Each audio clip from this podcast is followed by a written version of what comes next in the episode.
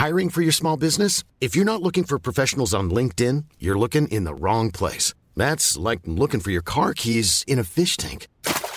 LinkedIn helps you hire professionals you can't find anywhere else, even those who aren't actively searching for a new job but might be open to the perfect role. In a given month, over 70% of LinkedIn users don't even visit other leading job sites. So start looking in the right place. With LinkedIn, you can hire professionals like a professional. Post your free job on linkedin.com slash people today. Eu sou Mário Persona e essas são as respostas que eu dei aos que me perguntaram sobre a Bíblia. Quando encontro alguém que se identifica como cristão, eu fico muito feliz Uh, geralmente a primeira pergunta que o outro faz para mim é: de que igreja é o irmão? Ou onde você congrega? Na sequência, eu vou dizer que estou congregado somente ao nome do Senhor Jesus, sem uma denominação religiosa, sem um templo, sem um pastor, um presidente, uma organização com sede em algum país, sem um padre à frente das reuniões, sem dízimo, sem bandas, sem altares, sem outras coisas que acabaram, coisas essas que acabaram por caracterizar uma reunião de cristãos nos nossos dias. Eu explico assim: na maioria das vezes, o outro me olhará como se desconfiasse da minha fé e dirá: eu congrego na igreja X, ou eu congrego na igreja Y. Ele aprendeu que cristão não pode ser sem igreja ou desigrejado. Uh, eles vão olhar para mim como se eu fosse um desviado. E talvez ele me diga que é importante. Olha, é importante estar ligado ao corpo de Cristo, irmão. Você precisa estar ligado ao corpo de Cristo. Na concepção dele, influenciado pelo erro eclesiástico, uh, estar ligado ao corpo de Cristo significa ser membro de uma organização eclesiástica chamada Igreja X, Congregação Y ou Comunidade Z. Aí eu tento explicar que nós somos feitos membros do corpo de Cristo, do mesmo corpo de Cristo, no momento em que cremos nele, e é o próprio Senhor quem faz essa ligação. Nenhum ser humano consegue fazer outro ser humano ou a si mesmo membro do corpo de Cristo, que é a igreja, na qual fazem parte todos os salvos por Cristo, sem exceção. É Cristo quem torna membro uma pessoa. Nessa hora, eu sinto-me eu, me sinto até tentado a, entrar em mais detalhes, explicar como os cristãos deveriam estar congregados segundo a doutrina dos apóstolos encontrada em Atos, nas epístolas, mas aí eu sou obrigado a me conter, a me segurar e fazer uma pergunta de grande importância. Eu pergunto: se você morrer agora, para onde você vai? Alguns dizem que não sabem ou que não têm certeza eu logo percebo que estão precisando do evangelho básico da salvação. Estão precisando dos rudimentos de Cristo, como fala Hebreus 6 e 1. Não, não adianta gastar saliva explicando onde e como congregar, porque eles precisam do evangelho, eles precisam crer em Jesus como Salvador. Outros respondem, para o céu. E aí eu pergunto a razão de pensarem assim, e as respostas variam entre porque Jesus morreu por mim, que é a resposta certa, ou então, ah, porque eu procuro perseverar, que é a resposta errada. Fica logo claro que, ao menos este segundo que responde assim, não tem plena certeza da sua salvação, porque ele recebeu um falso evangelho de salvação por obras, por perseverança, por ir da igreja, por membresia numa denominação. Ele não entendeu que graça significa favor imerecido e que pela graça sois salvos por meio da fé e isto não vem de vós, é dom de Deus, não vem das obras, para que ninguém se glorie, porque somos feitura sua, criados em Cristo Jesus para as boas obras, as quais Deus preparou para que andássemos nelas. Efésios 2, de 8 a 10. Quando uma pessoa entende a graça de Deus e crê em Cristo, depositando nele total confiança de ter tido seus pecados perdoados e um lugar assegurado no céu, ela passa da condição do homem do capítulo 7 de Romanos para o homem do capítulo 8 o homem do capítulo 7 de Romanos está ainda lutando contra a carne, contra o pecado, sem saber onde encontrar descanso. Ele diz assim: Porque eu sei que em mim, isto é, na minha carne, não habita bem algum. E com efeito, o querer está em mim, mas eu não consigo realizar o bem. Porque não faço o bem que quero, mas o mal que não quero, esse eu faço. Ora, se eu faço o que não quero, já não faço eu, mas o pecado que habita em mim. Acho então esta lei em mim que quando eu quero fazer o bem, o mal está comigo. Porque, segundo o homem interior, eu tenho prazer na lei de Deus, mas vejo os meus membros, nos meus membros outra lei, que batalha contra a lei do meu entendimento e me prende debaixo da lei do pecado que está nos meus membros. Miserável homem que eu sou, quem me livrará do corpo desta morte? Esse é o clamor dele no final de Romanos capítulo 7, versículo 18 ao 24. A resposta a essa pergunta, quem me livrará do corpo dessa morte? É Cristo a resposta.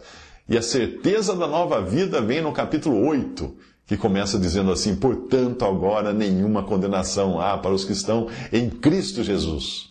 Capítulo Romanos, versículo, cap, uh, Romanos capítulo 8, versículo 1. Isto não é apenas ter certeza, isso é ter plena certeza. Expressão que aparece em pelo menos três passagens das epístolas dos apóstolos.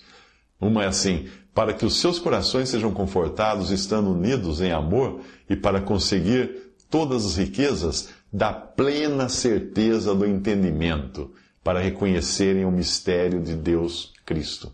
Isso eu li em Colossenses 2,2, na tradução brasileira da Bíblia. Desejamos, porém, continue cada um de vós mostrando até o fim a mesma diligência para a plena certeza da esperança. Hebreus 6,11 na versão Almeida Revista Atualizada. Aproximemo-nos com sincero coração em plena certeza de fé, tendo o coração purificado de má consciência e lavado o corpo com água pura. Hebreus 10, 22, também na versão uh, Almeida Revista Atualizada. E para falar dessa certeza, que tem, que tem todo aquele que escutou o Evangelho, creu em Jesus, foi selado pelo Espírito Santo, eu vou emprestar aqui um texto de John Cope, é um irmão que fala justamente disso, a plena certeza. Vamos ao texto dele. Certa vez, um cristão apresentou outro crente como sendo alguém que parecia pensar que poderia dizer a Deus o que Deus deveria fazer, enquanto ele se dava o crédito por simplesmente ouvir a Deus e fazer o que Deus lhe diz para fazer. A implicação era que o crente que estava sendo apresentado estava tão seguro em suas crenças que não, poder, não poderia se esquivar de tentar convencer a Deus para que Deus enxergasse as coisas do seu jeito. Deixando de lado a questão da legitimidade dessa acusação, esse cenário levanta a questão da garantia do crente e como ela é obtida, desfrutada e desenvolvida. As Escrituras usam a expressão plena certeza três vezes, e é significativo que ela seja encontrada somente nas epístolas do Novo Testamento. Somente os crentes na obra consumada de Cristo são exortados a esse alto nível de certeza, pois isso é somente para os cristãos, que são selados e habitados pelo Espírito Santo de Deus. E vós tendes a unção do Santo e sabeis tudo. 1 João 2,20. O contexto deste versículo deixa claro que o cristão tem a capacidade de conhecer a verdade revelada pelo Espírito e transmitida a nós na inspirada palavra escrita de Deus. Além disso, nós que temos o Espírito somos capazes de distinguir entre verdade e erro, com confiança, por causa do conhecimento que Ele nos concede. Em termos da linha do tempo de nossa experiência cristã, o primeiro tipo de plena certeza de que temos tanto o privilégio quanto a responsabilidade de possuir é o da fé. Tendo, pois, irmãos, intrepidez para entrar no Santo dos Santos pelo sangue de Jesus, pelo novo e vivo caminho que ele nos consagrou pelo véu, isto é, pelo sumo, pela sua carne, e tendo grande sacerdote sobre a casa de Deus, aproximemo-nos com sincero coração, em plena certeza de fé, tendo o coração purificado de má consciência e lavado o corpo com água pura. Hebreus 10, 19 a 22. Um crente em Cristo pode conhecer que todos os seus pecados, ou pode saber que todos os pecados, seus pecados foram perdoados, e pode desfrutar da perfeita paz de uma consciência purgada, embora tenha a ver com um Deus santo e justo, que não pode permitir o pecado em sua presença. Não seria apropriado para um cristão, não importa quão jovem na fé, entrar na presença de Deus, adorar dentro do véu do santuário celestial, enquanto ainda tem dúvidas sobre os seus pecados ou seu pecado. Os pecados do crente se foram, porque Cristo os carregou no madeiro. 1 Pedro 2,24. A sua consciência foi purificada pelo sangue de Cristo aplicado à sua alma no momento da fé. E ele é lavado pela água da palavra que o regenerou e colocou e o colocou em uma posição inteiramente nova diante de Deus, onde o pecado não pode mais se unir ou se apegar a ele. Apresentar-se diante de Deus como um adorador sem a plena garantia de uma completa aceitação por parte de Deus seria uma contradição da posição do santo.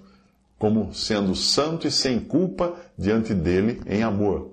Ah, mas que garantia bendita é a nossa! As, os versículos que o autor do texto cita são Tito 3,5, João 13,10, 1 João 3,9 e Efésios 1, versículo 4. Hebreus 6,11 traz diante do peregrino cristão a necessidade de diligência espiritual para poder desfrutar da plena certeza da esperança. O contexto aqui não é adoração, mas perseverança até o fim do caminho da fé, a fim de, ou dessa maneira, herdar as promessas de Deus. Essas promessas a serem feitas realidade no final da jornada da peregrinação não poderiam ter sido mais certas para o crente agora, pois Deus jurou por si mesmo que Abraão receberia a promessa feita a ele, e a promessa de vida eterna a um crente em Cristo não é menos certa como ensina 2 Timóteo 1.1, eh, versículo também 9, e Tito 1.2 e Atos 13, versículo 48. No entanto, a fim de usufruir adequadamente nesta vida das grandes e preciosas promessas e ao mesmo tempo dar frutos para Deus e para aproveitar melhor no final desta vida uma entrada ricamente aparelhada para o reino eterno de nosso Senhor e Salvador Jesus Cristo, como fala 2 Pedro 1, 4 a 11, diligência e perseverança são necessárias. Essa diligência traz consigo plena certeza do nosso destino, sem sombra de dúvida, o que nos permite desfrutar do Senhor Jesus aqui enquanto esperamos a glória com Ele, não importa quão difícil seja o caminho. Esta é a essência e relevância da esperança do cristão. Ele fornece incentivo ilimitado para continuar por Cristo nesta vida. Finalmente, Deus deseja o crescimento do cristão no conhecimento de si mesmo. E este processo, no conhecimento de Deus, esse processo divino, deve caracterizar um crente maduro, tanto quanto um bebê em Cristo. Não há um patamar em que o santo possa finalmente parar de crescer no pleno conhecimento de Deus. Mas existem alturas que podem ser alcançadas para compreenderem plenamente o mistério de Deus Cristo, em quem todos os tesouros de sabedoria e do conhecimento estão ocultos. Colossenses 1:10, Colossenses 2 de 2 a 3. Esse entendimento vai além da verdade cristã básica do Filho de Deus enviado a este mundo como Messias e como Cordeiro de Deus, sacrificado pelos pecadores, o pão de Deus que desceu do céu e deu vida ao mundo. Essa linha elementar de verdade pode ser considerada como os princípios elementares da doutrina de Cristo, mencionado em Hebreus 6.1, mas há muito mais que o escritor aos Hebreus queria explicar a eles. E havia muito mais com que Paulo desejava que os colossenses e toda a igreja se ocupassem a saber o mistério de Deus. Nele estão escondidos todos os tesouros de sabedoria e conhecimento, como tendo a ver com Cristo, como cabeça de seu corpo, exaltado nos céus, acima de todas as coisas, e mais que isso, Cristo Jesus é cabeça sobre todas as coisas criadas para a igreja, seu corpo, seu corpo e noiva. Além disso, ele estava entre os colossenses que eram crentes gentios como a esperança da glória. Colossenses 1:27.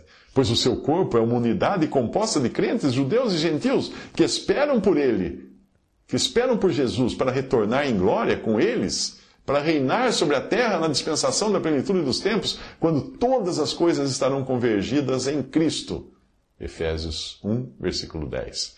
Todas essas coisas maravilhosas e mais ainda não eram conhecidas antes da cruz, mas temos o privilégio e a exortação de estarmos totalmente seguros em nossa compreensão delas. Elas compõem o mistério, o segredo de Deus, agora tornado conhecido pela igreja, para louvarmos e nos maravilharmos eternamente com elas. Existe imensa bênção a ser alcançada pelo cristão na posse, na posse de uma plena certeza de fé, plena certeza de esperança, plena certeza de entendimento, quando desfrutadas em comunhão com Deus, o Pai, o Filho e o Espírito Santo e ainda mais pelos santos cujos corações estão unidos em amor.